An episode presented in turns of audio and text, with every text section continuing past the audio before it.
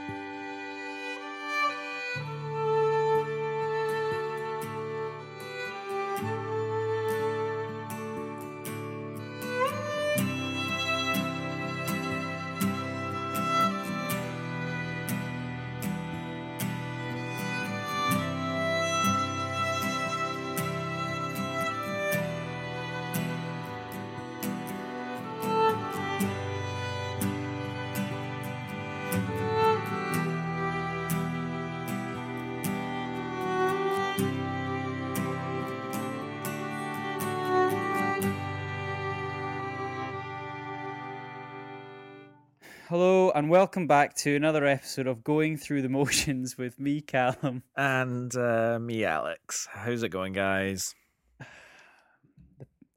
The podcast podcasting equivalent Of a one point game.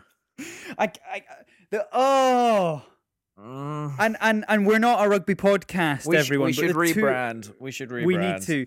The and, and we I have, said it we have you, things to say. I said it to you over over. Uh, my phone's going bananas, by the way. Yeah. So the people are going to be. I'm sorry, I've, phone's I've put. I've put do not disturb on mine. Oh, have you? Yeah. Yeah. mine. I've got Wel- Welsh fans giving their condolences to me. I've got Scottish friends and family fury. We lost by one If- point, by the way, in the Six Nations Right. to Wales. Okay. Now I don't want to sound like a sore loser because the Welsh defense in the second half. Oh, amazing, was, amazing. was incredible. But if Mhm. any Welsh fan comes up to me and says that they still think they would have won if no, they wouldn't. um, the, on the a red 15 card. v 15, They wouldn't have. you're having a laugh.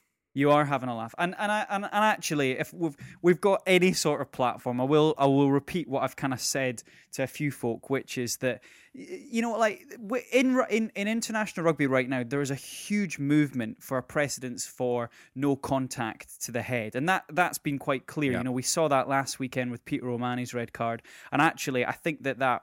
By and large, I think what the, the frustration with that one was, for, for especially for Ireland, was that actually I think the personality of the player was being taken into consideration. Oh yeah, because he He's- he he is he is a known bulldog, isn't he? Correct. He's a, he's a known kind of he's he's You're abs- hungry for blood. No, yeah, well, I mean, yeah, you're abs- you're you're not wrong. So I'm just throwing my f- shoes. I'm just back in the door as well. I'm shooting my shoes. But the thing is, it, it's almost like it's almost like when does common sense start prevailing? It's just it's just making making an example for making an example's sake. Yeah, and I, I'm not. I I never played rugby in school like you did, mate. And and I didn't you know, play I, much, I'm though. I'm very much the layman when it when it comes to rugby. But I was listening. To, I was mm. listening to the commentators. I was listening listening to the commentators on this, and and they were saying, "Oh, this guy, that's going to be harsh if that's a red card. He can't Yeah, do yeah, any. yeah. He can't do anything else. He has to cover Alun Wyn Jones." yeah, and- yeah, yeah. and I, and I saw them say, "Look, Alun Wyn Jones is there. He could just come in and take the ball. He has to. He For has sure. to get himself into that situation." And Yep. yes, it's unfortunate. His, you know, his arm was up his shoulder, made contact with the head. But what? But, But- what else was he to do? Exactly. There was no other option for him. And what's the point in having the TMO? The TMO told him.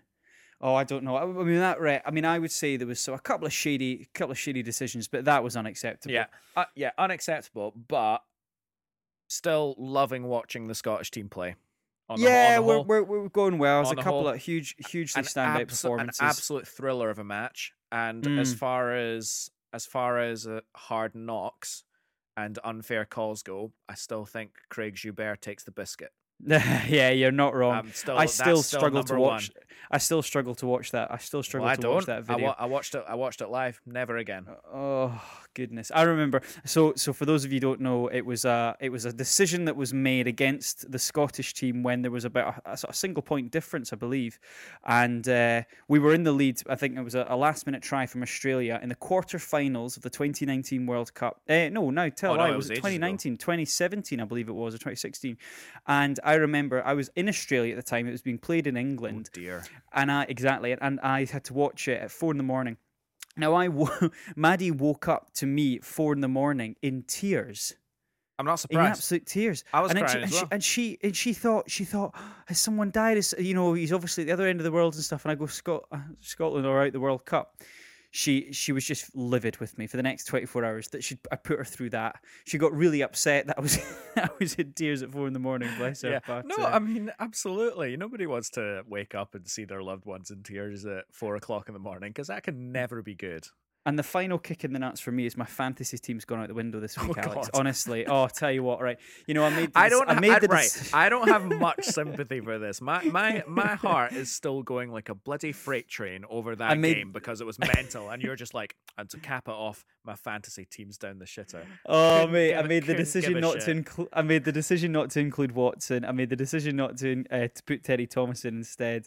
Don't think that's not haunting me right now. I'll tell you, Teddy Thomas better pull something out of his arse tomorrow. Otherwise, Right. he, he is lay fired. Right. Shall we get off the rugby? Because we're not we're not we're not a rugby podcast, Callum. What are we? We are. Uh, how are you, by the way? Oh, I'm all right, thanks. Okay, I thought that was a good segue. You just It was a good segue. segue. No, I it's was fine, it's Setting you up. No, it's fine. Don't worry. Don't worry about it. You can. I'll give you an opportunity to set me up even more. But I realize I haven't seen you in a while. Do you know how? Because you know because we can't see anyone. Oh yeah, yeah. Back Quite to right. back to all this sort of stuff there. And uh, yeah, you're looking good though. Oh, thank you very much. I'm wearing my, I'm, very wear- good. I'm wearing my rugby shirt. Yeah, yeah. You Well, know. now come on, no more rugby chat. Uh, You've come on. You've set a precedent. Bah, but you were the one that said I looked good. And but Alex, we are not a rugby podcast, not. Alex. what, what what what are we? Wait, do I get to say it this week? Well, I know, Alex. What are we? Oh, we are a music and movies podcast, or is it movie and music? And I don't know. Maybe I don't listen. music of Mu- movies. Music, of, movies. but- movies podcast, and each hmm. week we bring to you our most favoritist or the newestest of movies that come on the most Netflixest of things. Fuck me. Was that good? I don't know. fine. Was that good? It was fine. I don't know. My my my expectations of life right now have been so subverted in every aspect of my life, from professional to. I'm kind of just like, do you know? It's such a weird time we're living in, and that right there, Alex, that right there. Believe it or not, is the most normal thing that's happened all day. You thrown in about three made up words. Three made up words. Mm-hmm. I reckon you can get a good five in there before we before we're end of, before we're at the end of this. Right. Okay. Fair enough. Fair enough. I'm Now- not. I'm not gonna. Get, I'm not gonna give much more. Now, ladies and gentlemen, of course, we are a music and movies, and do not ever come to our door. Don't ever knock on Alex's door at four in the morning, bang on the door, and tell us that we are not up to date with our current movie and music trivia and information. Don't. I- know you're thinking about it. I know you're planning on visiting uh, his his address in uh, in. knocking on. He's in flat two. I know you're trying. I know you want to go and visit. I, I need to stop saying your address You on need. this You need to stop. You need to stop. Because one day I'm just gonna forget to bleep it out. I'm not even. I'm not even that scared of the people around the neighborhood knowing where I live. I'm actually more scared of like oversized pigeons. Wolves. Oh, oversized pigeons! overs- Did you see oversized that? Pigeons. That was wonderful. This, ladies and gentlemen, was the peak of social media on the internet. For those in the UK, you may or may not be aware, there's this wonderful app called Nextdoor, which is basically social media for your postcode. It's, it's where people It's- people post usually- absolute nonsense. It's, just it's nonsense. A, it's a heavy mix. Horrendous. It's a heavy mix of there's pedos about and Karen and Karens bitching about si- Oh. bicycle lanes. all the way things through like to that. whose fucking cat is this? Yeah, exactly. I found a cat. Whose cat it is, is it? Hands up. And and the other Anyone else morning, collect spoons? and the other morning, I was I was scrolling through next door as you do, and I saw. So- what was the post? Because you saw it as well. You saw it as well. it. I took a couple of screenshots and sent it to I, you. I took a It- screenshot. I took screenshots of the whole bloody thing. It was like twelve screenshots of the thread. Basically, somebody Post- saw a post- massive pigeon. Post just said giant pigeon. I saw a really big pigeon today. Yeah, Now we're at, when I, at the time of screenshot that was at well over 101 likes. 101 and likes, comments. well over like 60 comments, uh, people threatening to write into their local MPs. How, how dare you? That was my Labrador. You obviously need to get his lips done. This feud has gone on far too long. Leave Otto out of this. Madness, absolute madness, endlessly entertaining. Yeah. But I, I, I now just kind of want to get because I've never been one to kind of muscle into any sort of social media argument or any. Have you ever done that? Have you ever commented to, to No. a stranger on any platform? No, I've I'm, I've I came to the realization so so long ago that nobody has ever won an argument on the internet or changed anyone's mind about anything. And so I don't and so actually I don't understand why strangers talk to each other or debate on the internet at all because no good Alex, can come of it. But you and I spend the majority of our show recording over the internet, and I've I've Yeah. changed your opinion multiple times and won multiple arguments. Absolutely. So, so actually, I think you're wrong, and that's one more for me. And that is one put it on the tally. Anyway, so if you are planning to visit, I need to stop saying.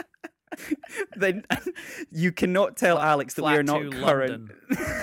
you, we are not current. Now you're saying it. Yeah. We are not a current podcast because this week, it's. I mean, it's been out within the hours, hasn't it? This film. At the time of this episode of the podcast releasing, this movie has been released to the public for less than a week. Amazing. In fact, And- less than less than a week. Less than a working week. less than less than a week. less than less than a week. than Less than a working week. okay. What's the difference between a working week What's- and a non-working week? Well, a non-working. Is one of them just well, no, no, no, lie no, around, no, no. collect furlough? Well, no, obviously the working week is Monday to Friday, obviously, five days, and the non-working week has the other two. yeah, I thought you just more meant like the working week uh, sort of goes into work, works from home at the moment, and the other non-working week takes furlough and does eighty percent of its pay. Right, okay. Volunteers. I think that's what the podcast is the equivalent of. there we go. So news of the world, and it is bloody news of the world. What? I mean, what, what an absolute delight to be able to sit down. And you know me, I'm really getting into my sitting down, turning the lights out, you know phone in the been- other room. We've been doing we've been doing that as well, and such a great decision, honestly. Yeah, because yeah. we have this lamp in the corner of the room that we've been Oh. that we've been keeping on. I know, no, no, no, I know, I know. This is this is really exciting shit, honestly. Tell but- everyone about the no, no, lamp, no. Alex. It's I'm so happy that we wrote this in the it's a script this week. it's a really warm bulb, so it gives off a really warm light. It's not a cold light. It's not a cold light. So it gives off. what shit? No, no, no. It gives off this warm light. It sits in the corner and it gives Right. the room like an orange tint, right? So you're like, okay, so all the other Mhm. lights are off. So it's not quite like the cinema. So you get a little orange glow. It's basically just to keep it relatively normal. It's still a work, still a working space. If you want to go to the kitchen, get some water, you can. You can. Yeah, that's there. No, you can exactly, do that. You need if a you little need bit. that, You need a little bit of light in order to do such practical things. No, you know I'm right. I might be. T- Otherwise, might you'd be t- bumping your head off things, standing on plugs. You would absolutely, you would. But recently, the last few, Uh-huh. the last few movies we've watched, which well, the last one was News of the World, and the one before that was Attack of the Clones. But be, le- less said about that, the better. But for, Did, you just sorry, don't, did you just watch Attack of the Clones in isolation? Oh no, we watched Phantom Menace last week. Right. Okay. Okay. I'm not. For a, I'm not a complete lunatic. I was gonna say I'd actually have to phone your sisters and be like, You we need to would. check in on them more. You absolutely would. Not ti now is the time for binging franchises. I'm telling you. Yeah, that's true. But that's true. We've been turning all the lights off, including the corner floor lamp. We're still talking and it's been magic. Fucking no, lamp. but without the lamp, it's pitch it's pitch black, and it's more of an experience. And I've and we've been enjoying it. And that's that's the last I'm gonna say on the matter because it's obviously bothering you. Are we delirious? Are we just? Wait, no, are I'm, we just- so, I'm so done. Yeah. Oh, mate. Now, we spent a huge amount of time talking about this the other night because we were kind of. I think we now I my dis, my judgment of this movie is I kind of it didn't quite it didn't quite hit the bullseye for me this movie and I think I've got a couple of reasons why but I think Well, it did hit the so. bullseye it did hit the bullseye We like to have hit the- some sort of semblance Ex- of critical some- thought on this podcast. I don't like it what do they have to do next week Alex Right? Yeah. but but the, but it um I, I it was it was and you know I think it was it was a couple of decisions around mainly the casting. Interesting. what I want to I want to get back around to that decision. But for all for all intents it did everything right in isolation. It was like the movie did the music beautifully and we, we will talk about Yeah, the we absolutely because the will- music will was talk ho- about that, yeah. it, it, it was just it was just heartwarming. But we've got the music we have the cinematography the casting the performance and the acting. Now in isolation, all of those things were wonderful. So the setting and story of this movie is a western, isn't it? Mm. Mm. But I was looking at a lot of the cinem- cinematography and the low camera angles, though you know, low, Yeah, low yeah. pointing, pointing up. There was this incredible shot of when the the gang of creepy bad guys was chasing, were, were Mm. chasing our heroes on horseback. Mhm, and mhm. The camera angle was behind the horses from below, pointing up. Mm, That's the mm. best way I can use to describe it. But it was epic. No, I know, I know. But but yeah, but it's but it's epic because you could really like feel the hooves like clattering on the ground. And I've you just could. I've just never seen that perspective done in a western before, and it it- it was so notable that it actually. It, it- I mean, it kind of brought me out of it enough to comment on it and Yeah. say, "Oh, I really like that camera angle." But then that it, that's not really a bad thing. Usually, it's a bad thing when things when technical things take you out of the movie. But I think when it's something so unusual and it's very very effective, you kind of Yeah, give it no, points for that. you're you're you're absolutely you're absolutely bang on and I, th- I think that there was a lot of sequences where as i said a lot of thought has gone into how much do we reveal to the audience how much of this do we actually show to the audience and certainly i think I think there's a there's a comment says some boy outside with a motorbike going past. You might have picked that one up. Oh, I didn't, actually. was- okay, there was there was quite clearly a lot of thought put into what was hidden from the audience as well, because I think there's been quite a common theme of westerns of modern day westerns, or as we say in the modern the last five years, uh, westerns are are very gritty, visceral style films. Yeah. And this one wasn't. I think there was a lot of careful decisions that they wanted to make this quite a, and and that falls in line with the casting. Lest we forget, you know, you you put you put Tom Hanks in this role. The one track that I want to talk about and how they do this is when we're first introduced to the North North uh, North Wichita Falls. uh, Sorry, Yeah. Wichita Falls in North Falls, yeah. Texas, and there was a track that was played there called "There Is No Time for Stories." Now that, that now that's a track that's basically accompanies the scene just after he reads the news to the the town of Wichita Falls. Yeah. And everything that's set up in that scene kind of subverts the audience's expectations, in my opinion, because of one thing, which is people used to do this. People used to travel from town to town to tell the stories. Right. So this is this is one of the things that I was gonna ask about because I think you've watched more westerns than me. And I Mm. think as far as that world goes, maybe romantically it resonates a bit more with you. I can imagine you being a cowboy guy. Basically, yeah, yeah, basically is the is what I'm trying to get at. And so I was going to ask you, was was this a real thing?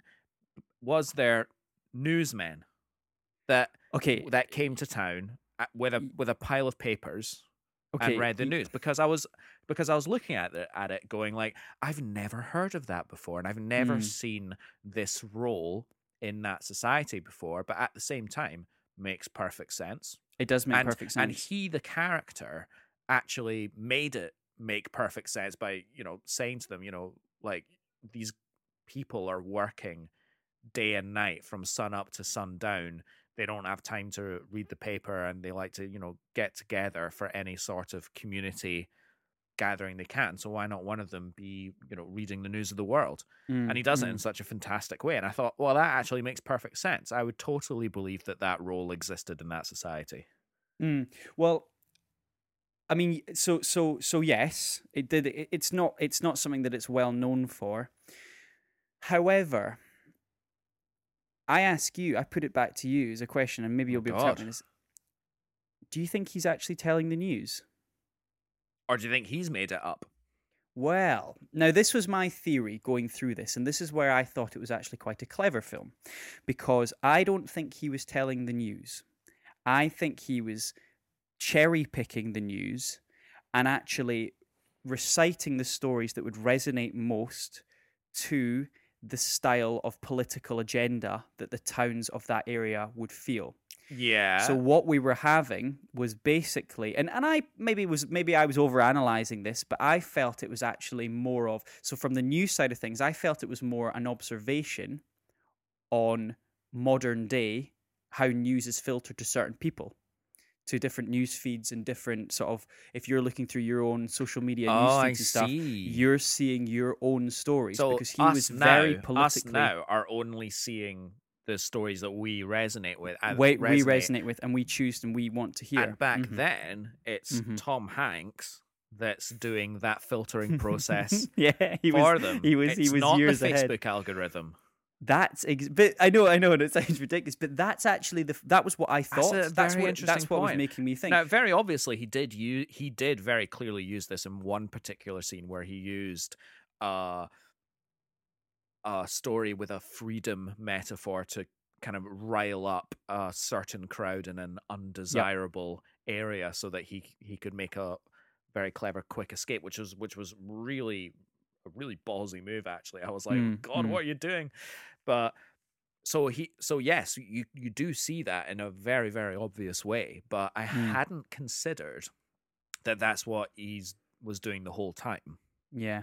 which is interesting Yeah, and and I and I and I give this movie actually a lot more credit now. That I mean, look, that's one of these things where I th- I don't know if that's true or not. That's my theory, but I think there's some validation in it, and I like believing it more. I think it makes it a far more interesting story, and I, I think it makes Captain Jefferson a far more interesting character. yeah How he actually is burdened by a political agenda yes because he's a captain. You know, he's a captain. They talk a lot about the. Well, I would, I would have been, I would have believed it was just after the Civil War, and there's a lot of, uh, there's a lot of hate and there's a lot of resentment that he's traveling around the South, and actually he's choosing stories to lift people's spirits to make is. people. Uh, what was, so- very, so what anyway, I very that was interesting though is they did, did they did they ever say which side he was on No, I don't think they did. they did. didn't say which side he was on however i always got the impression because he talked about home and his wife and his old Mm, and his old career and how he had to change and everything and everything was centered around texas around the south mm, so i i think we have to assume that he was on the southern side of the conflict yes, yes, I thought so too. which is which is very very interesting because i think you kind of have to check your assumptions Yep. here because i think when you see tom hanks in a western movie at this in this era and he's wearing a suit and he's reading the news i Mhm. think our lefty moral superiority assumes that he's from the north Yeah, yeah, yeah, yeah, yeah. Of course. and then course, actually yeah. the story comes out and then i actually had to check myself and go why did i assume that there was no reason for me to assume that he was Mm, just mm. you know uh, a person with a good heart Mhm, that fought fought for his home mm, mm. and actually his motivations for that had nothing to do with the certain problematic political alignments of Mm. associated with that side and Mm. so in that way it really broke down a lot of those barriers because it's so easy to look at the civil war south and say hey you Vi- yeah, they pro were the villains, yeah. pro slavery villains whatever but at the end of the day, the probably the vast majority of those people were just men going off to war who were fighting for their home or Mm, their Mm. personal sense of duty Yeah, and other absolutely. admirable traits. But do you know why? Do you know how they did this though, Alex? It's through the casting, and this is why I don't like the casting. Personally, I, I, I felt it was a, I felt it was a little lazy. I think is the word to use. Now, when you say casting. casting, are you talking about any characters, any actors, sorry, beyond Yeah. Tom Hanks? Or are No- you oh, just no. talking about Tom Hanks? just talking about Tom Hanks, Ah. just talking about Tom Hanks, because Controversial statement because I don't know if you're aware, Callum. People quite like Tom Hanks. Well, this is the thing. I love Tom Hanks. Ah, I would go as far as to say he is one of my favorite actors, but I I think that actually this wasn't the right movie for him. And I think you could have really I think they've missed a trick by not casting someone maybe in a more there's there's two ways that this could have gone down and I've I've got a couple of names that I think might have been better suited for this role. But I think my first option would have been this is a really this is this this story and if if we're if what we're saying is true this story is kind of saying something and if the story's saying something that maybe falls in line with an actor who maybe wants to kind of either revitalize their career or take their career down an, a new route or a new avenue. Okay. And so a couple of names were, you know, sifting to the surface for me. I thought maybe a Kurt Russell would look quite maybe a little bit more uh, realistic in this role maybe someone um, you know along along those sort of lines. But then i was really kind of getting you know thinking actually what would really draw me to this story? What would really make this movie memorable? Because i don't I, personally i don't think this movie is actually as memorable as you know take your captain phillips for example. Yep. i think it's a great movie but i think maybe that one falls a little bit foul of this same trait of we'll throw tom hanks in there and we'll get the star power in. Yeah. But if you had went down the route of putting someone like Bill Murray in that role, typically comedian, typically funny man, put him in a serious role that's actually a film about saying something, that film is going to stick with me longer. That film's going to resonate me longer. And so that was my that was maybe my thoughts of it.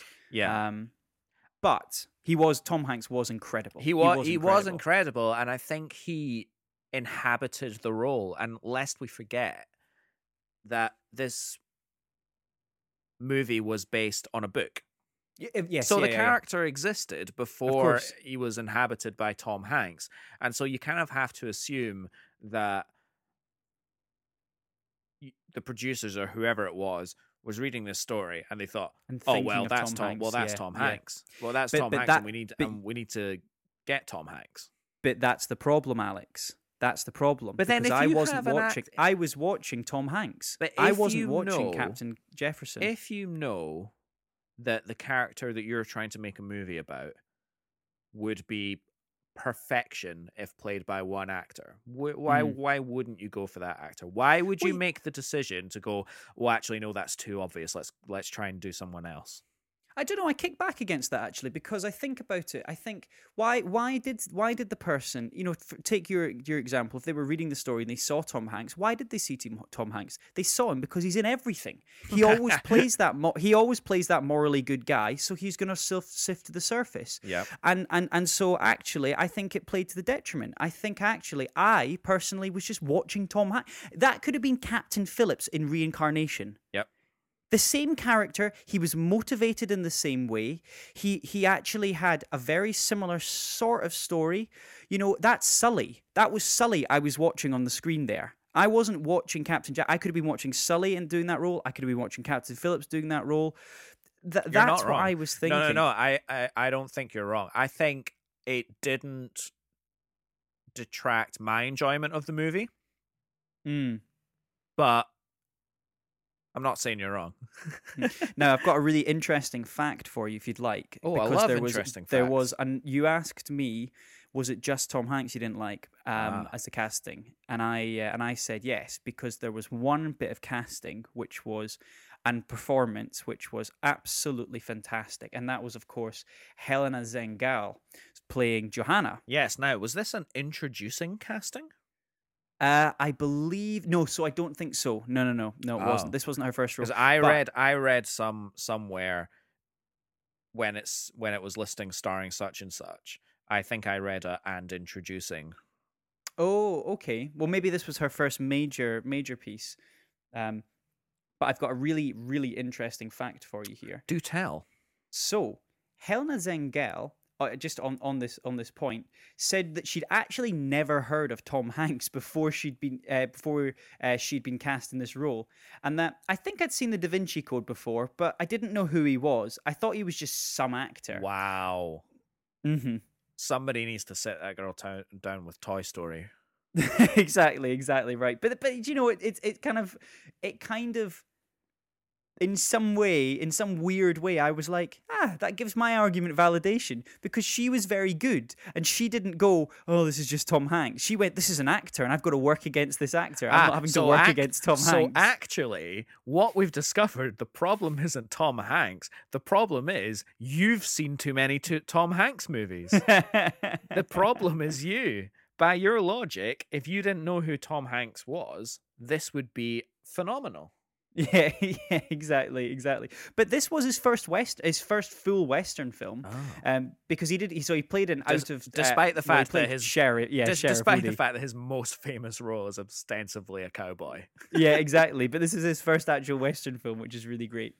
Now, I I have another track written down here, Alex, that I want to talk a little bit about. Um, but before it, before I kind of go into that track, I guess it's worth zooming out a little bit and talking about where the tracks came from. Oh yes, so the music. Mm, Yes, I've got a question about about the music. okay. Did you know who wrote the music before you saw the movie? No, I didn't. Interesting. Neither did I. If gun to your head, who would you have guessed that uh, wrote it? Uh, Hildur Guðnadóttir. That's who I thought. Genuinely, when I was watching it, I was like, I, it's kind of got Joker esque vibes, but it's Ah, it's a I'm more it's a more it's a more mature version of I'm that hearing from last from I'm hearing year. the Joker esque vibes. Do you want to know who I thought wrote it before I, before I sat down and listened to the soundtrack? Who? Thomas Newman. I knew you were gonna fucking say that, and I nearly called you out for it. I was like, "Don't give me some Newman shit." Okay, well, right. So, come at me, bro.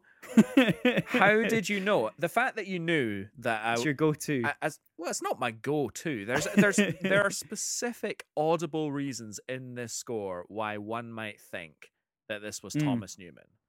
okay. So, any any ideas? I- I think the I think the the fact that it was so so so my the reason why I think musically is because it leaned heavily on certain instrumentation for some songs, and then as the track progressed, slowly built up into a fuller, more rounded sound, which is I think a quite a hallmark like of your Finding Nemo's, how it kind of starts with maybe a harp playing away, uh, or a, or a lone violin or a lone Yeah. piano, and then slowly the other instruments come in, come in, come in, and then it's a and then, then it's a broader, more full fat sound. Yeah, you're absolutely bang on. And this was especially apparent in tracks such as what you were saying. There is there is no time for stories. Mm, mm. When else does that big melody come in? Arriving at arriving at Red Rock was the one that was the one that reminded me of that that massive soaring sound when he arrived. But the one Oh, that I think you're oh, thinking of arriving is- at Red River. Do you mean? Red Red River. Red- sorry, not Red no, Rock. Red yeah, Rock. Red, Red, No, no, Red Rock's a different No, film. I'm thinking of uh, Kid visits Maria as well. You've got that big theme coming Mm, mm, coming mm. in there, and also what else can you teach me? That lovely scene where they're on when they're on the cart and they're learning to communicate with each Yeah. o- with with each Yeah. other. There's this one theme that goes through it, which is a truly truly gorgeous melody, and it just Mm. had such Newman vibes for me, Yes. and it, it it really did to the point that I was convinced that he wrote the score, but Mm. to my astonishment, it was the wonderful James Newton Howard. Yes, yeah, very good. Mainly instrumentation and works in music departments for a lot of films. So he doesn't have a huge, a huge, huge amount of of, of um, composing credits to his name, although Howard? he has done. Yeah, he he he's he's mainly on the he's mainly on the kind of sound department. So his most famous one recently would have been Red Sparrow. Uh, he did the Nutcracker as well, but he's also coming to pick up some of the slack for the Fantastic Beast films as well. But I, I, di- I- it's a name that I'm not overly familiar, so I did have to do a little bit of research on onto him. Oh no, he's done some he's done some wonderful, wonderful scores. Hmm. Well, I mean he he was fifty percent of the Dark Knight for goodness sake. I didn't like uh, Emily in Paris. I'll be honest. That's why I'm a bit Oh really? stunted against. that was it. You didn't like Emily in Paris, so you just forgot he existed. But Emily in Paris is hor- it's objectively horrendous. I've not Have actually seen seen. the I've not? Oh, seen mate, it. I've I've not I- seen it. so bad. Objectively horrendous. That's the kind of sweeping statement we like on this podcast. it is it is absolutely the case but no I, I i thought i thought that actually the music was just so mature and if we're talking about themes that carry through the road to dallas and then it was it was repeated in the end credits sequence just wonderful Yeah. just absolutely just and, and i'm talking really rich sound world like a really rich sound world yeah. I mean, this is definitely going to get a nomination for the Oscar, right? It's definitely, going Definitely. to get a nomination. Definitely, because as much because as much as I loved that sort of Newman esque, very romantically American the the Mm. type the type of melodies. Oh, it it is, is, very it is. pentatonic, lots of open fifths, very much.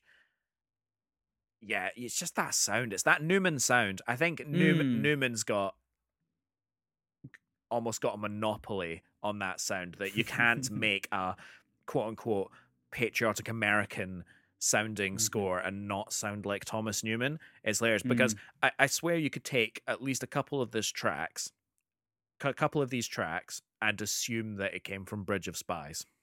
Oh yeah, that's a really great. Well, there's but that's another Tom Hanks and another the Again, it's character. another it's another Tom Hanks and a Tom and a Thomas Newman score, a score which, by the way, was supposed to be John Williams. Oh really? It was supposed to be John Williams because that's a Spielberg. that doesn't surprise me though. Actually, yeah, you're right. Spielberg. Movie. Yeah. However, John Williams was busy with Star Wars, I believe. Yeah, so so that's a great point. And just on my more Tom Hanks, the other two names or three names that I wrote down for who would have been better at Jefferson, Mark Rylance. What a performance! I would say, him. I would say because the name Mark Rylance popped into my head when you were talking about other other other actors, and I Mm. think and I said to myself, if you say Mark Rylance, I'm going to fight back against that because I think that's just another version of his typecast. okay, fair enough. I've got two more. Then here's you go. Okay, fine. Different movie if you put Michael Keaton in there. Yeah, Out of out of role. yeah. I, he's not usually this sort of serious role, but actually that would say Nah, something. yeah, I'd say Or- Keaton. I'd say Keaton. And I've got one better. Right. Throw in Mads Mikkelsen. Yeah. Throw in Mads Mikkelsen. Yeah. Obviously, the American I'll- accent might be difficult. I'll but, always throw in Mads Mikkelsen anywhere. But- I love But that obviously, man. uh, there was a there was a there was a lot of rich uh, there was a lot of rich German roots throughout this movie, and obviously he isn't he isn't himself isn't German, but I know he does speak German. He's been in some German movies, Yep. and so actually that would have been potentially quite an interesting role to put in there. I Maybe do. a slightly twist on the character. I know it's a bit silly. I do enjoy fan castings. Yeah, it, well, this is, well, that's what this was, though, wasn't it? It was just a fan casting. Yeah. What? Tom Hanks? What we actually Tom got? Hanks. You'd say that was a fan casting. yeah, because it was a fan who went, "I like Tom Hanks. Put Tom Hanks in this Put movie. Tom we'll Hanks get- in the movie. We'll make money." Brilliant. Netflix will Netflix will absolutely sweep with this movie, though, won't they? Well, it's going to be very, very interesting because I think Netflix are going to do very well in award season this year. Yeah, definitely, definitely. Netflix is to be, I think it's going to be a Netflix and Amazon kind of war because the big studios haven't haven't bloody released anything. They've pushed everything back. yeah, exactly, exactly. So it's going to be I'm- very, very interesting to see what's actually nominated because I'm quite is, ke- it is worth say, it is worth saying as well that even though we're covering this movie this week because it just came out just came out on Netflix, so we were quite excited to watch something new and talk about something very, very current. It's also Mm. worth mentioning that the score for this movie has been shortlisted for nomination Of course, yes, um, yeah, yeah. for, for, for the, reasons. Oscars list, and we kind of wanted to get a leg up on it this year. Do, do a do, Mm. maybe see look, how many of these movies can we see and cover before the actual award ceremony? We're never going to get a better kick at this, actually, because do you often find this that when when the Oscar categories are released, you're like, I've never heard of half of these movies. No, yeah, exactly. because they slip them in in like January, February yeah, to all and these I little love small cinema, theaters. and I love cinema. I love watching movies, and I always, always, always, every single year, wish I'd seen more of the buzz, more of the buzz ones. I've, I've They're going to say more of the Buzz Lightyear. Ones. More of the. Buzz Lightyear ones. yes, more Oscars for Buzz Lightyear. Could you imagine him just getting up on stage? That would have been a good casting. Or Buzz What about Tim Tim Allen? Put Tim Allen in this movie. Mm. Oh. Ah, I'm gonna say no with that one. That's him from Home Improvements. That's really I keep watching those videos. Remember we did that. Remember we did it. Not Home Improvements. The Santa Claus, obviously. the Santa Claus. Yeah, absolutely. But no, I. I, I thought this was I, I thought this was a really great and I would recommend this movie to people. Yeah, because so I would think I, it's, it's, every it's, day. It's it was a really it was a beautiful pace. It told a really great story, great acting, bit shonky CGI. Oh, I thought the Oh, sequence. yeah, sequence. I yeah, thought the some- cart sequence was a bit shonky. Yeah, and dare I say it, they were sh- all shots that didn't need to be there. No. I feel like somebody could have said, "Oh, that shot looks a bit janky. Let's just cut that." Mm. Yeah, we don't need this. we don't we don't need that they're all we already have loads of other shots of Mhm. them in peril or Mm. we have lots of other shots from different angles of this one specific thing Let's Yeah. not use the ones that are shonky CGI. well, that's it. Because le- lest we forget the the the the the, the vice or the the the activity um, of of the the cart fa- falling off the wheels was to create the the transition between them having the cart, having the horses, having an ability to carry supplies to not. Yeah. Now, there's a million and one ways you can do that. They didn't choose the right way to do that. They could have had the horse could have stepped in a, a hole and broken its leg. They could the cart could have broken its wheel, or there could have been a reason for whatever. You know, the horses are. You know, the horses just could have you know died Yeah. or whatever. You know, they could have made a wrong turn. Could have made a wrong turning, and the and the horses collapsed due to exhaustion, and then they're on their own. Do you know? There's there's Yeah. a million and one ways to do it, and I just I just felt that it was an odd. The film wasn't paced to have that sort of sequence in there. And then the CGI on top of it, I went, oh, you've kind of done yourself a little disjust- disjustice Yeah. here. No, the, C- the the CGI in those moments was one of my very very few complaints, and my Mm. other my other complaint was actually a character thing Mm, okay. because the presence of one particular character annoyed me to no end, Who was that? and it was I forget the guy's name, but it's it it's the pedo guy. Oh, the, the fake Oscar Isaac. Yes, the fake Oscar Isaac, the guy That's what I that could have been Oscar Isaac right up until the moment he took his hat off. It- right, the moment, yeah. He took, And I said, more like Oscar, my eyes are sick. Am I right? yeah, absolutely. Am I right? Absolutely. See what I said? Because because I didn't like because I didn't like him, Alex. I'm I sick. get the point of his. I get the point of his character. I I enjoyed. I very very much enjoyed the shootout scene. Then this Yeah, the, the, yeah, yeah, the standoff. I think it was done really really well. We saw a lot of things that we hadn't seen before. I love. I loved the use of the coins in the in the shells I wrote down here a little pun, Alex. to create ammunition. I'll go on. I'll give you a pun. It, it, if you did enough coins in there, it could have been a buck shot. Oh my days. There you go, everyone. That's atrocious. everyone have a lovely night. Oh my. I'm going to see you a bit later. Take care. Right. I'll, I'm going to go bye. I'll see you a bit later, Alex. All right, sweet. Right. Well, we'll just. Uh, I'm quite tired, so I think we should just end it here then. No, keep talking. Keep talking. Keep, keep talking. All right. Okay. Cool. Well, I'll finish. I'll fi- I'll finish my point about this character if that's if that's, if it's all the same with you. Yeah. Great. Good. Now, as I said, I loved the set piece. Mm. Loved the chase. I already said I loved a lot of the camera work to do with Mm. the the chase before the standoff. I just hated the motivations of the character because I understood it. I understood it. We're in a lawless land. Part of the charm of a western is the fact that it's a lawless land. There's very little law about, and that basically means the scum of society are out in the open and they don't Mm. actually care too much Mm. about being out in the open.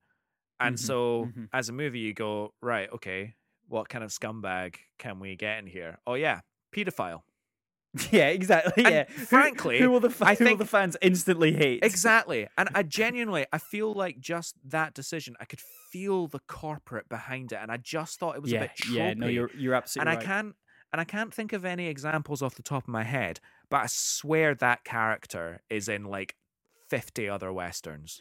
But do you know what you could have done, right? Do you know what you could have done? Make it more interesting. Okay, this is there's so many easy ways to fix this movie. Why weren't we in charge, I- right? I, have been saying you this know all. I've been saying this for days. Do you know what, right? Put Mads Mikkelsen in that role, right? Yes. He's a captain, right? Done, right? Put him in both now, roles. now, now, here you go, right? Now, they're not pedos, okay? Right. They just nobody likes pedos. they don't know it's pedos, right? They just they want to trade her to to slave traders, Yep. okay? They don't want it. They don't want to have their filthy way. They want to just trade her to slave traders. Yep. Now put the character's motivations of why he feels that he should have access to her. Make him a major, one rank above a captain. Yeah.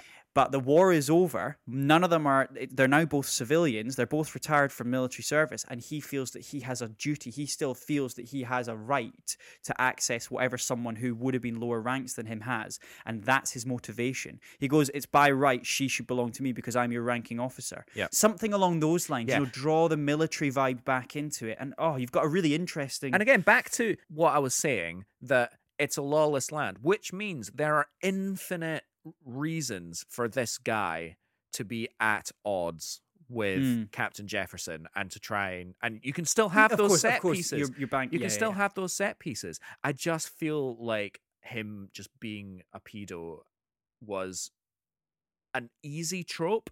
It, It- was easy. and- You're right. and yeah, as a result, it may as well have been a Nazi pedo. well, it may as well have been a Nazi pedo.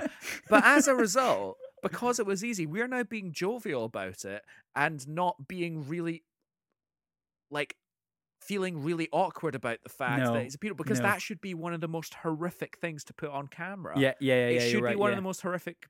And there was no threat, was No, there? there We- wasn't. We were like 20 minutes into the film. A pedo rocks up. And we're like, oh, I wonder what's going to happen here. I know there's so Like- much. There's so much movie left. It's like, my money, it's- my money's on the pedo getting shot.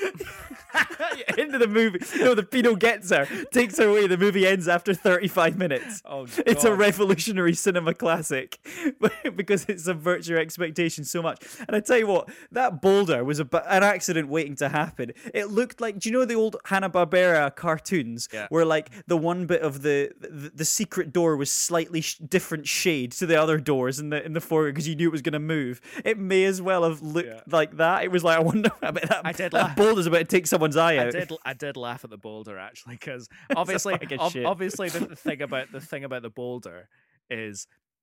You, you see a boulder, you see a boulder rolling towards you, and you move out the way. You move Yeah. out the way, you get shot. But I really wanted it to not get to that stage, and Yeah. for and for Captain Jefferson to do the boulder, and Mhm. but the only objective was to get him with the boulder. And so he moves out of the way Yeah, and he's yeah, like, yeah, damn, I forgot to get up and actually shoot him and finish the job.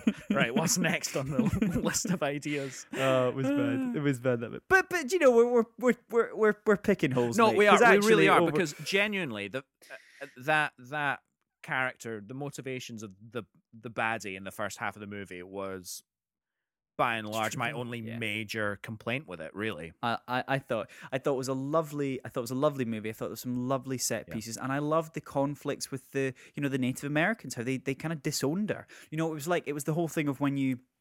If a, if a bird falls out of its nest and you nestle it back to health and stuff, the mother won't take it back. It was kind of those sort of vibes that you were kind of that you were kind of getting across it. And and you know, Tom Hanks being in the role, this is kind of where I come back to the whole lazy casting. He's obviously going to be a nurturing source. You, you don't have Tom Hanks in that movie and he doesn't play a father figure. No, right? absolutely, absolutely. So that so that so I, and again maybe that falls into line with the whole obviously a pedo's the worst thing put him in there you know oh w- w- it's just the, the I I don't know I, but we're nitpicking right No, yeah, really, this was a really. this was a beautiful movie No, it, Um, it and really, I- really was. It did, it did conjure a couple of comparisons from me though okay go for it to other properties. a bit true true grit esque well, from a Western point of view, yeah. okay okay But here, here's one: mm-hmm.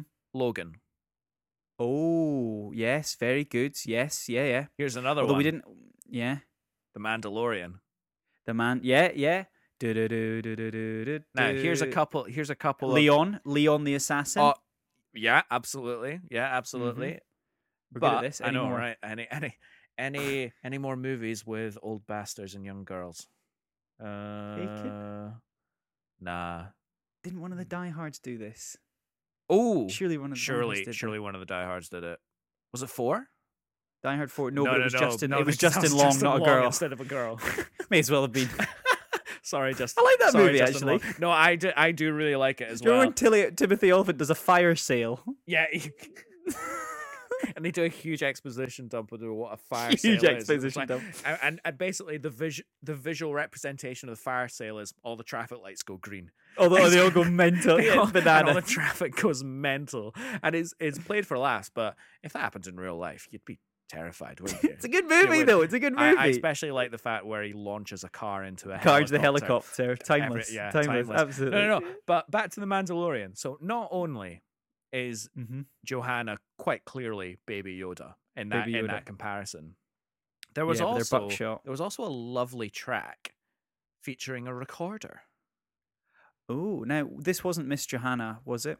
Right. Well, whatever that whatever that track was, I know. I could. I, do- I do know it because I did Yeah, listen yeah, to the track. whatever that track was, not only did it have the same type of recorder, as far as my ears are going to tell me, as Oh, a low bass recorder. as, yeah. as the famous Mandalorian Ludwig track. Göransson's, yeah. It also had the same sort of a wee, a wee, a wee, a wee, a wee kind of Mm, kind well, of but- but two that's- tones, two tones kind of going through, and and I and I understand it was very much going for that her Native American culture. Of course, of You know, course. the fact that she has been raised for a large part of her young life by Indians, Mm.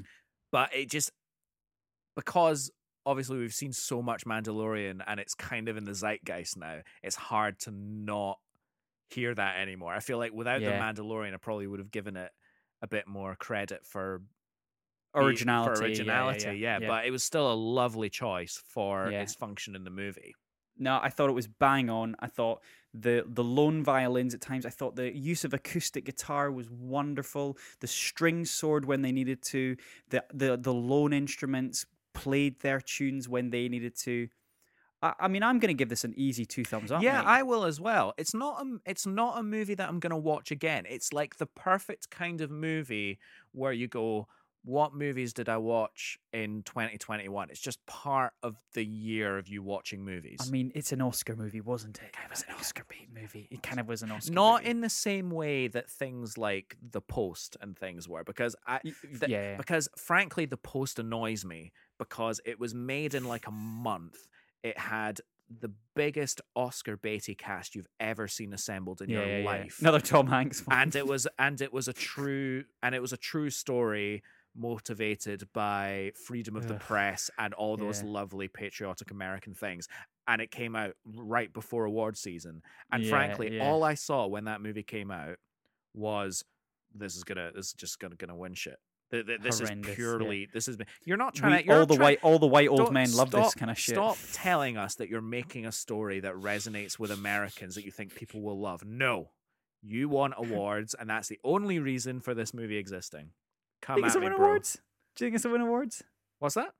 Do you think this will win awards? Um, I mean, we haven't delved far enough into the best original score course, category yeah. to Okay. really compare, but I think score wise, it would definitely be a contender. I would Mm. say, although it was a very, very nice score and it did a very, very good job, when you look at last year where Joker won, and that was like a Yeah, really yeah, yeah, yeah. revolutionary score, I kind of expect a lot more groundbreaking in your face stuff as opposed to I don't want to just say a job well done because it's better Mm. than that and I really Mm, really enjoy I completely I agree. with really really enjoy scores that hit the nail on the head but yeah, it did what it was supposed to do in the way that we expected it to do it yeah. and for that reason if it won I would feel like it was a weak category Mm.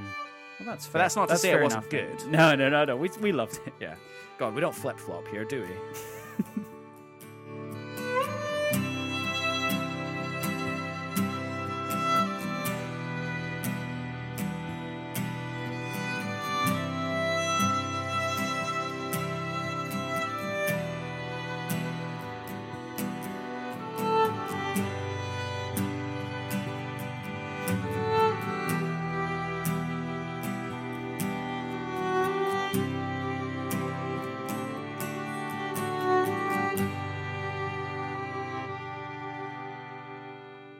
forward, yeah let's move uh, let's. uh, well, we've got a couple of things to move forward with, and we. Were, it's funny we were just chatting about what to bring to moving forward this week because there, there's been a lot of things that have been happening in the kind of zeitgeist. Sometimes they ebb, sometimes they flow. There, there's been quite a lot. You know, obviously, there's been a lot of news with the King Kong Godzilla thing that we haven't really covered a huge amount, or the, Yeah. the return to. I think there's there's is it is it Attack on Titan is making a huge in the anime world. That's yeah have you watched any of attack on titan no, I have. I haven't because I've heard it's one of these these. I, it's it's one of these sort of um, I would say fan verses where fans like some things and don't like others. And I if I ha- if I know that I have to go in there and be like pick certain things out and watch certain things, I'm like, Ugh, forget it. It's like the whole thing with Clone Wars. If you said to me everything about Clone Wars is perfect, watch it all. I'm like, cool, I'm on board. But the fact that you're like, some episodes are really, really good, some episodes are really bad, I'm like, "Whoa, okay. it's mad peaks and troughs with Mad. with Clone Wars, and, and that- I've heard the same as with Attack on Titan. Nah, see, that's not my experience with Attack on Titan because I've watched the first three series of Attack on Titan, in because it was on in America when I was living there, and I Mm. don't think it's on like any of the normal streaming platforms No. here. which is what I think why I stopped watching it. But I really, really enjoyed it. Like Yeah. mad enjoyed it. I don't think that it went through peaks and troughs with me. I I feel like anime fans who Mm. are perhaps hypercritical of the genre are um yeah, hang on. Yeah. Thank you so much. That's perfect. You should have a coffee. Deli- Is that a coffee service being delivered to you? That's a coffee service, my friend. What was that all about? Look at you! Look at oh. you, king of the castle. Lovely. Just, it's just, No. it's just, it's just Ilham bringing me a nice coffee on Valentine's Day. Oh, it's Valentine's Day as well. We were, Yeah. we're actually recording the day before release as well. Yeah. So we, I think we're doing moving forward a different day. Yeah, we're doing yeah, this. We just a did peek the behind the curtain. That wasn't as seamless a transition as you heard. they are days apart. Um. Oh, look at you living like a king, talking about Titan. It's quite nice, isn't it? Oh, I think it's quite nice. But yeah, no. put a shirt on when you record. Ah, yeah, I could, I could have, I could have done. But I'm all about, all about comfort in these days, mate. You know me. Where did you get that uh, nipple piercing from? Okay, so yes, I actually highly recommend Attack on Titan because I think a lot of anime fans are probably hypercritical of it, which is what you were saying. Mm. But I reckon for you and me, I mean, I'm just assuming you're. We don't as give a shit, yeah. I, I'm, I'm just assuming you're as ignorant of, of anime I'm- as a wider genre as I I am, because think- I'm well, I think- woefully ignorant. I think you just stop that sent. I think you could stop that sentence a little earlier. I'm assuming that you are just woefully ignorant. Ah, right. Okay, I see. There we go. so, so this week on moving forward, we've got three. We do have three main stories, and, and that is we've obviously got the the Gina Carano incident as it's kind of being hailed, and there's been a little bit of development since that started. So I've kind of got the deadline article on that. Fabulous. There has been, and and I've got my thoughts. Uh, there has been uh, some fan castings. Well, not say fan castings because I think these were castings that we didn't really. Well, I think now- they're real casting. They're real they? casting, sorry, yeah, but they they they're kind of. I I've heard for a while that it's the Last of Us casting. I heard for a while that Pedro Pascal was was was tipped to play uh, the main character. I believe it was Joel. Uh, Yeah. I, played that game actually. They're really really good. Uh, and then we have the WandaVision. Now, do you want to do WandaVision first? Well, yeah, that's kind of like a staple of moving forward for like the last for the last few weeks because it's kind of it. it's kind of the the current show at the moment. Mm. Very Malcolm in the Middle episode. This one wasn't it? It's exactly what I said. What I said to Ilham when the cold open kind of happened. I was like, all right, they're doing Malcolm in the Middle. yeah, Very, very it was really Malcolm. good. It was M- Malcolm in the Middle and Everyone Hates Chris. Mm, mm. Yeah. Yes. Yeah. Yeah. Absolutely. I I thought it was a really good. I mean, obviously, it's because we were exposed to that style of TV show growing up, and therefore, it's you know, I think what, what the previous the, the the typical fans of this series are probably our age group. I would Yeah. say maybe Yeah. so, and so this is where it's ramping up and becoming a little bit more all the little tropes you know the, the kids talking Yeah. to the camp you know breaking the fourth wall this is this is the first time i think that's ever been done in the mcu someone a character has broken the fourth wall Yeah. believe it or not so Yeah, it's interesting. I, I have loved from the beginning of WandaVision the TV shows from different eras mm, mm, trope, as it were, mhm. or structure that they're going with.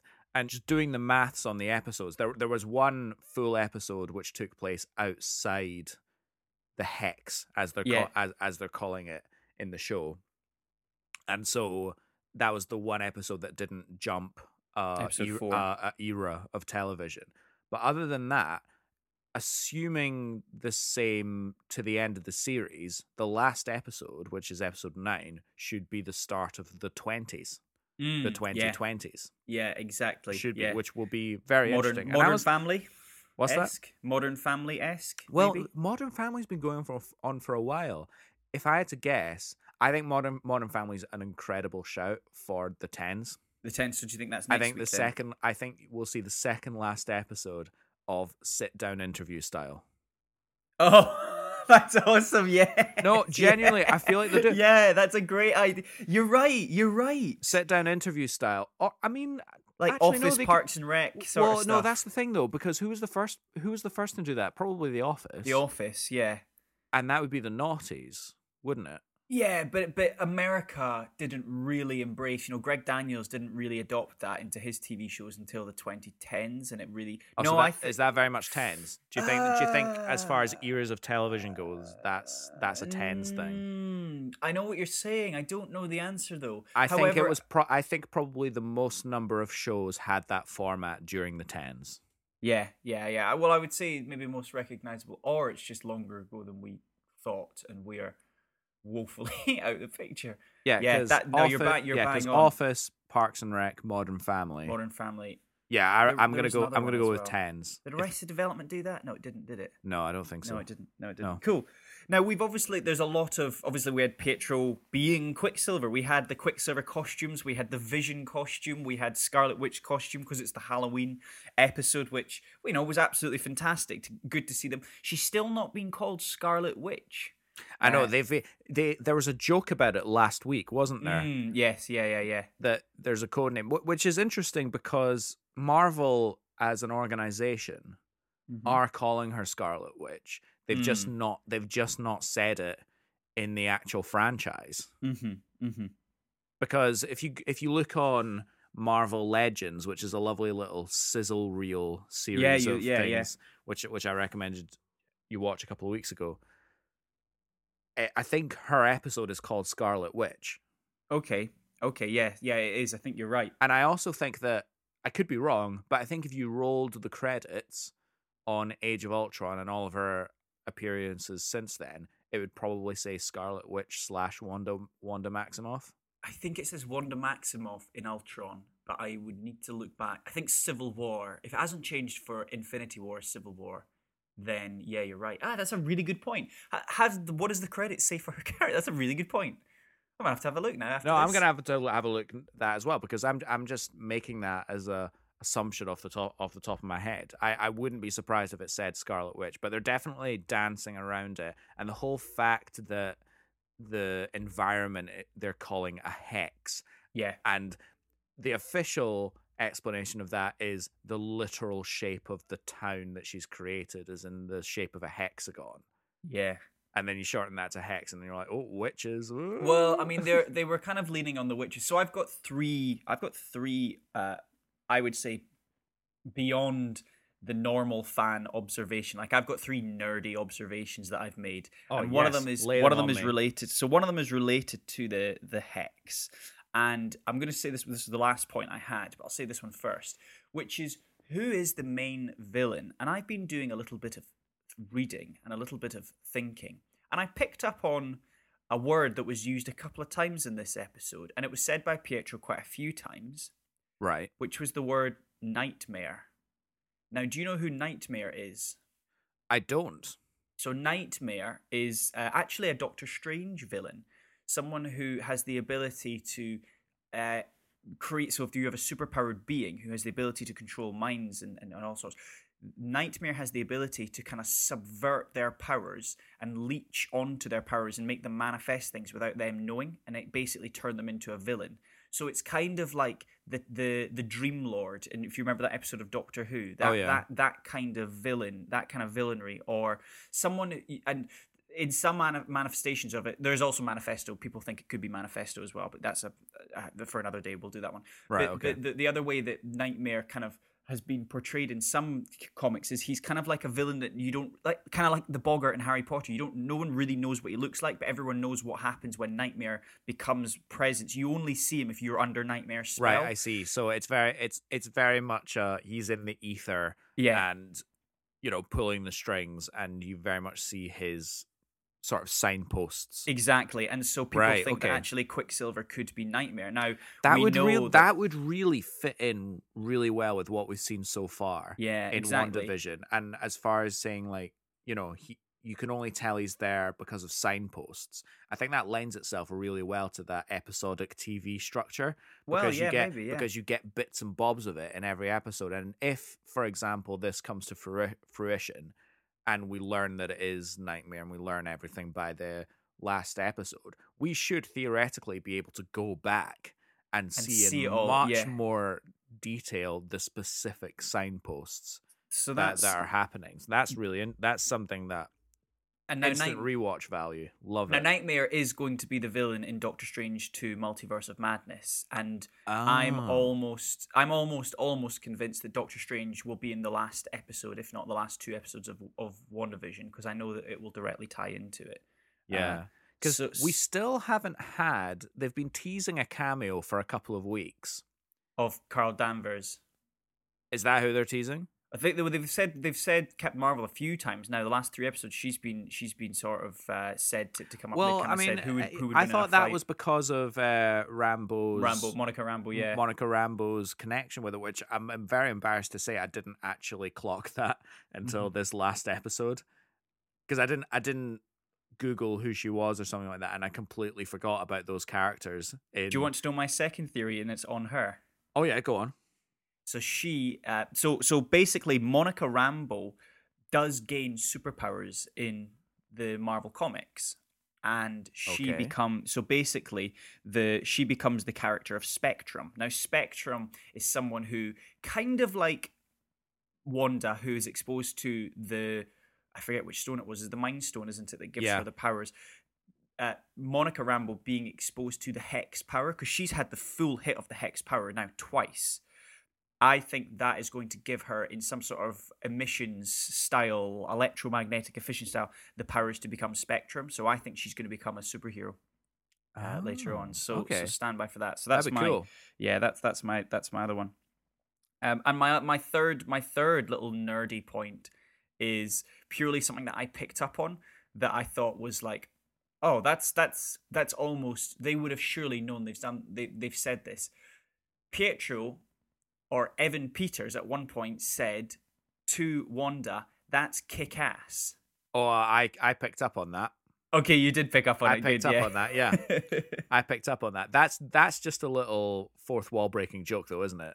I think so. I think so. But for those who don't know, Aaron Taylor Taylor Johnson played the character Kick Ass. Yeah, because what we're supposed to be assuming in this show is that Pietro is the Aaron is the Aaron Taylor Johnson Yeah. version of the character, but he's just got the X Men version's face, Mm, mm, which mm. is very interesting. Because when he first turned up, we were like, "Oh shit!"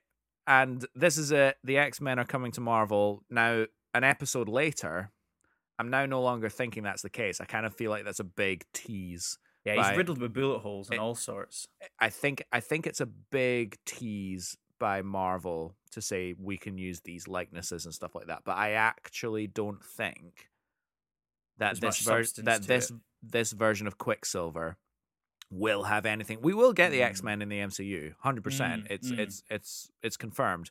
But I don't think this version of Quicksilver appearing in WandaVision will be a part of that mechanism. Mm-hmm, mm-hmm. I think it'll be something else. I do, but I liked it. I like the create. I like the story that they're creating. I, I really, I'm a big fan of that, and it's it's quite Rick and Morty esque, isn't it? You know the episode where they create the simulation within the simulation within the simulation, Yeah. and when they get to the bounds of the simulation, people are kind of glitching all over the all, all over the place because there's a concentration on where the characters are. Yeah. As the characters move away from where the action should be, you can start to see the kind of the simulation start or the hex starting to fall over. Yeah, yeah, yeah. You know, everyone's frozen. But you would imagine that as soon as as soon as uh, Wanda maybe interacted with those people, they would start going about their life like they're primed, ready to. I like that. I think it's really good. I Yeah, it's really no, good. it's great. I'm I'm totally hooked on this show, and I'm also very excited for Falcon and Winter Soldier. Full, Yes. full trailer that came out. I think still less than a week ago. We didn't really do a big moving forward last week because of the special episode with Ken, excellent episode. Yeah. uh, which you should totally check out if you haven't if you haven't if you haven't listened to it already. It was a really good time. But yeah, Falcon and Winter Soldier, I'm really excited for as well, and that's dropping like two weeks after WandaVision finishes. Well, it's a really good point you make because apparently some fans believe that there is a hidden episode of WandaVision and it's not been announced, and it will. oh, you mean an episode ten? An episode 10. Some people believe there is some sort of episode 10. Now, I don't think it might be a full episode, but I think in the same way that we get uh, after, you know, a, a, a post credit sequence, Yeah, I think there's going to be a post credit episode, maybe a, A quick, post-credit quick two minutes or a quick five drop. minutes. I think it, that's exactly what's going to happen. Wow. I mean, Which would be got- great. They've got the they've got the power and infrastructure to do that. and the that. platform, yeah, exactly. You know, they could can just they film it and just and and there is a week between the end of WandaVision and the start of Falcon and Winter Soldier. There's a week gap. Yeah. S- stick a quick two minutes, the post credit episode. That would be that's on brand. That makes sense. It is totally on brand. It is totally on brand. But I think my, I think my point was I I love the fact that we're getting another entry so soon after Yeah. the ending of the first one because I think we didn't get any Marvel in 2020. No, no, no, we didn't. Relatively speaking, we really didn't get like A nice Marvel. detox though. I would say so because we Yeah. did we did talk about this after Endgame. The fact that like right, there's a very real danger of Marvel fatigue here. Yeah, and and I don't I feel think- but I really think that they've done such a good job of getting me back there. They've Yeah. been, they've been fluffing me up. That was their plan all along. They were like, how do we get Alex fluffed? No, I am I am oh well and truly fluffed and back on the Oh, Marvel train. That's, that's such horrible imagery. oh, It's the God. most. It's, And then you've got Loki. Then you've got Loki. oh yeah, absolutely. That's not going to be That fun looks- after that. That looks good. Yeah. Tom Hiddleston will be fluffing you with that big feather that he uses. Oh, lovely, lovely. No, it because we're still we waiting for Black Alex Widow. to watch Loki. yeah, It's my Tom. Hiddleston, by the way. And so yeah, those those are three series Mm. that are happening this year. We've also got Black Widow, Mm-hmm. The Eternals, Mm-hmm. Mm-hmm. Spider-Man Three is going to be Spider Man. Three is this year. There, are- Good. there's things that I'm missing. Is Doctor Strange this year or next year? Doctor Strange is March 2022. Ah, right. Okay, cool. I could find it, but I, I, I want to talk about something else. Oh yeah, why don't we? Why don't we? We have other things to talk about. we do have other things. I think let's just. I think we'll we'll go through the list then, and we're in a weird order. So let's quickly do the Pedro Pascal and Bella Ramsey Last of Us casting, playing Righty. Joel, and I forget the name of the, the the little girl that's in the Last of Us. I mean, I played the Ella. Yeah, of course, Ella. I played the I played the first one about four times. It was the one of the most replayable games ever. It's just Now, brilliant. I never actually played The Last of Us Part One. Yeah. Did you not have a PlayStation Three though? I did, but I never, I never got that game. Oh, mate, buy it. It's like dirt cheap right now. yeah, Get but I don't have, I don't, I don't, Store. I don't have a PlayStation Three anymore. You're dead to me. You're dead to me. Get off the podcast. Can I not just borrow yours? You can't. Why not? yeah, I'm sure you bloody can. I don't know. Uh, there we go. Why don't you do that one night? Why don't Why don't Why don't, why don't I give you my PlayStation and The you Last remember when people borrowed consoles? Not consoles, games. Sure, consoles though. Consoles is breaking barriers. Yeah. Actually, that would be fun. You would, and do you know, you would, you would get a lot of pleasure out of it because it's it still stands up. I now and again play the. I've got a couple of games that I play in the PlayStation. I've got a PlayStation Three still, and I, there's a few of them, and that's. I think that's the only one though, really. Yeah, because you can't play The Last of Us Part Two. No, and I couldn't get Spider Man on the PlayStation Three because why would you? why would the platform put itself through that? No, why? It just, it just, it would melt. It just wouldn't. It would just it melt. absolutely exactly. melt. What's going to be very, very interesting about this? What is it? A movie or a TV show? Well, that's the thing. I think it's a movie. However, we uh, it, it's not completely it's not completely clear. Uh, let me just find the. So basically, I mean, you know, it's big when when even BBC are doing articles on it. So. Uh, the Sony PlayStation franchise is being adapted by Chernobyl's Craig Mazin, who did obviously a fantastic job, and that makes sense because it's the post-apocalyptic world, alongside the game's creator um, Neil Druckmann. Uh, but it's set 20 years after the destruction of society by the most popular uh, population being infected by the mind control fungus, and it is horrible. The fungus of the game, it's it's not oh yeah, like a it's a normal zombie. really bleak world. I know that much. I've seen gameplay and I've like seen synopsises of. So I believe it's going to be a TV series. I believe it's Right, okay, TV cool. Series. What's going to be very, very interesting is how they handle Last of Us Part Two because Controversial. very controversial. Lots Mm. of people did not like Last of Us Part Two, and I think we talked about this on the podcast like months ago. Yeah, we did. and to get somebody like Pedro Pascal in to play a character whose end is not totally beloved by fans at the moment, do you think that they might try and uh, Nah. Nah, I know your question. They got to double down. Gonna got to double down? They got to double down. They can't. You you know you can't do that to fans. I, you, you would lose. You, you lose credibility. I think you take the hit that Bella Ramsey's there, right? Pedro Pascal, okay, that would that would that would bring it to another level, in my opinion. Okay, that would bring it to another another level because Pedro Pascal could play that tragic hero. It's almost you could really dramatize it, almost Shakespearean. Um, and Bella Ram- Bella Ramsey, who was fantastic in Game of Thrones as the young uh, as as young Mormont. I forget her her first name. Uh, oh, that's frustrating. But she she was basically uh, Jorah's daughter, I believe, or sister, younger sister. Um, but she is absolutely fantastic in that series, and I think that she, you know, first series of the of the Last of Us TV series set up her as the kind of the Yeah. the, the, the, the the going onwards main antagonist, and then Last of Us Part Two, she takes over and Pedro Pascal dies. Um, I mean, I think it's, I think, I think don't change it. Yeah, no, I, I I agree. I think, and I would have made this point on that particular episode when we talked about it when the game came out. I think the storytellers have all the power and have all the control, and they shouldn't be subservient to fan expectations. Yeah, And I think, and I feel, on. and I feel that with everything. And it, and you know, the only reason I ask about the whole remaking thing is because have you been hearing the rumblings about them trying to retcon the Star Wars sequel trilogy? I don't buy it. I It's don't just buy it. It's I just don't- nonsense. I don't Imagine buy it that. at Just all. remember those three films that we all spent. Bi- I mean, you spent billions to come and see. They're not actually real. They were all. They were all a dream. They all Seriously, existed. I'm seeing articles on the internet, and not just from the really trolly news sites, because some of s- there are obviously some Hollywood reporting news sites out there which you can't believe a word they say. Mm, mm, Like we got this covered and things like that. yeah, But horrendous. but there are some other ones like I think even I saw it on Variety or Deadline or something well, like One you these- know it. You know it's bad when Deadline. When Deadline report it, they're pretty pretty valid in this space. Well, yeah, but even they're reporting that the Mandalorian, the vehicle that is the Mandalorian and this Disney Plus Star Wars space, could be used to retell the sequel trilogy. Mm, And I think that would be absolutely atrocious. Mm, well, I, I, I don't. I, I mean, yeah, absolutely. You've got to stick to your convictions. You've got to continue down that path because Yeah. millions of people love those films. Yes. it's like they went. People don't like it. Let's just do it again. I hate this Yeah. culture. And you know what? I it. didn't like the last one, but I really liked the other two. Yeah, they were. Two, they were two out of three ain't bad. I mean, I mean, not sticking the landing is criminal, but exactly. The, of all of them, not to have not to have got right. You would Yeah, want to I have know. got the first one wrong, and the last two. I know right. that would have been the I know if to do right if if only two out of three were Mhm. good, you'd want it to be the first and the last one. If the Yeah, middle one was meh, nobody would care. Nobody would care. Literally, nobody would care.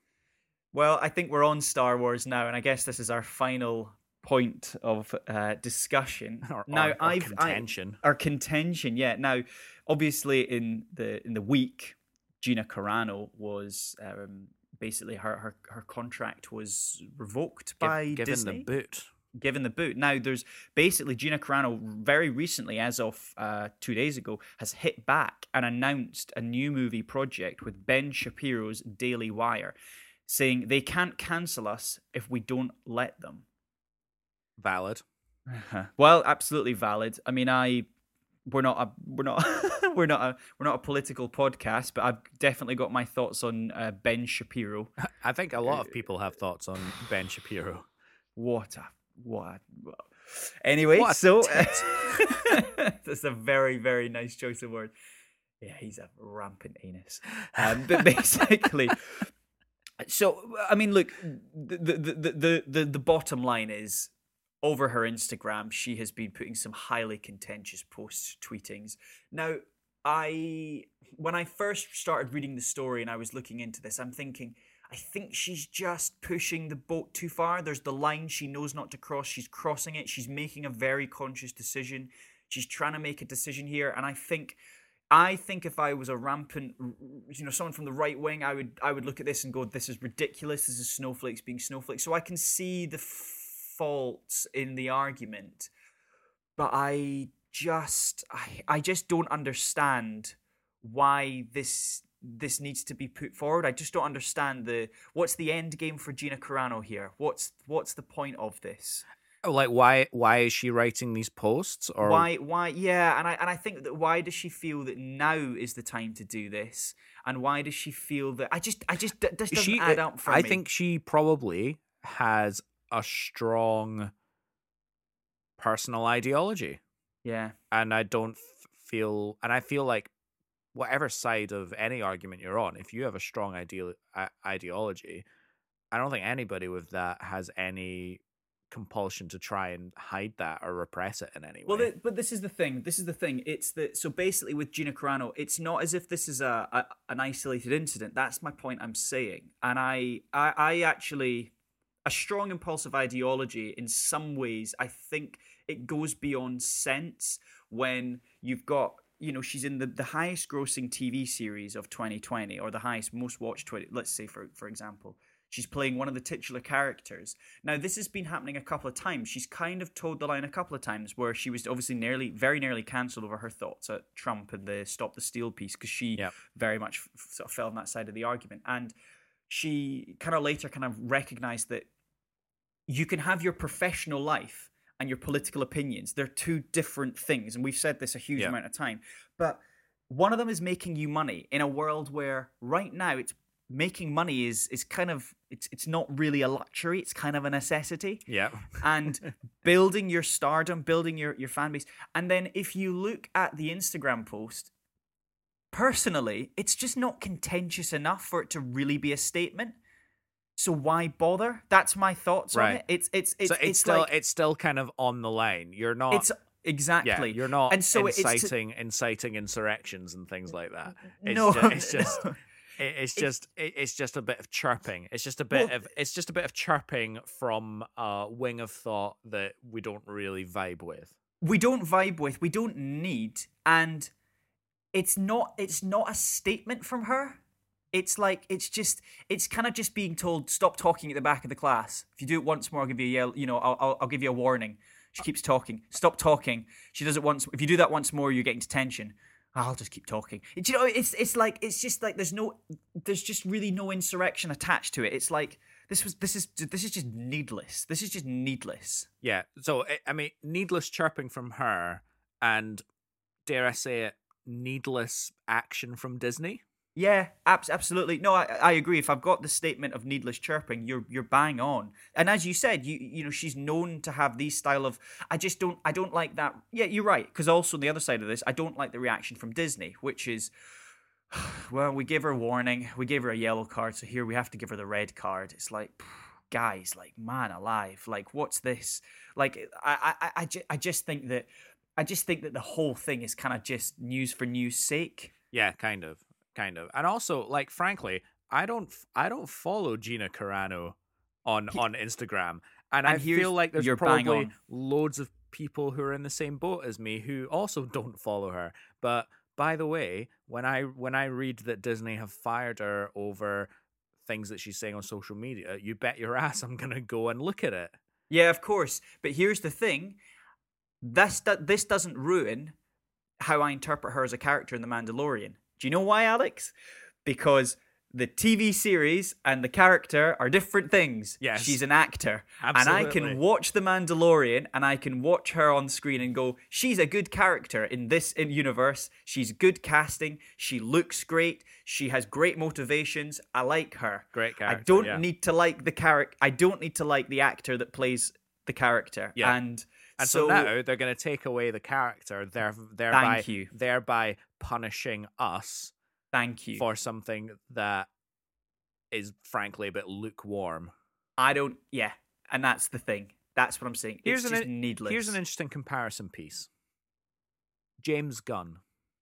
yeah, yeah, exactly. Well, he got away with it, of course. Well, didn't he got away with it, and I think there's a few reasons why. I think because he, as a person, is not that person anymore. Those tasteless jokes that he made that he uh, got fired for by Disney like 10 years after the fact, which was insane. I said it was insane at the time, and it's still insane if it were to happen again. But the reason he got rehired is that all his pals came flocking to his side. Do you think that Gina Carano's got a lo- got a load of Hollywood pals flocking flocking to her side? No, I don't think so. Because I think the majority of Hollywood probably doesn't share her political ideas. Yeah, that's a very good point. Very good point, mate. Yep.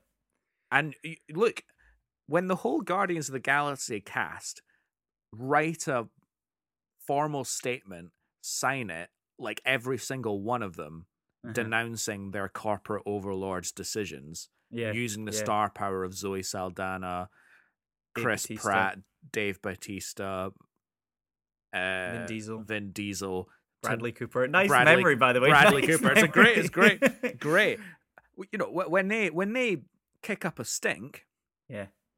obviously, obviously Disney's going to respond. I mean, they took their time in responding. Yeah. Dave Bautista was straight on it though.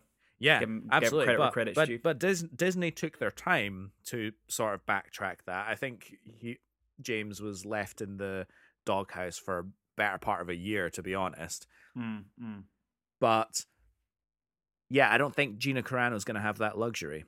No, no, she's not. Well, I mean, time's only going to say, and God knows what this means for the Mandalorian. I think the Mandalorian was always going to do a time jump anyway uh, for that character. So um, I guess they've kind of they escaped this one in terms of the the show's popularity, and also the only one that that, that might have been thrown into contention is Rangers of the New Republic, but.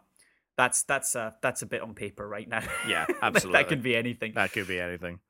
Anyway, Alex, what could be anything but this episode? Because what do they got to do next? What they've got to do is get themselves onto the Apple Podcast app, find us on there, give us a cheeky five star review, Must and- be cheeky. uh, well, five star rating, Mm-hmm. should I say, and maybe perchance write a cheeky little review. Tell us what you think of the show. If you don't fancy doing that, you can tell us your favorite movie. You can tell us your favorite movie's soundtrack, etc., etc.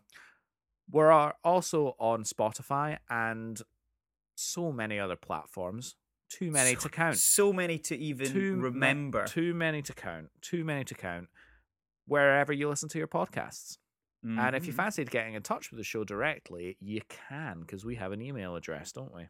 It is motionspod at gmail.com. And we're on the gram. We'll be posting photos, we'll be posting videos, just so we can share the vibes of music and movie. Once again, a special shout out to KTC Graphic Design for our fabulous new artwork. Next week, are we going to be continuing with our Oscars uh, roundup? I think we've got a couple I think on the so. board. I think so. Shall we? Um, shall we commit to it? Put it on the recording. Go for it. Trial of the Chicago Seven.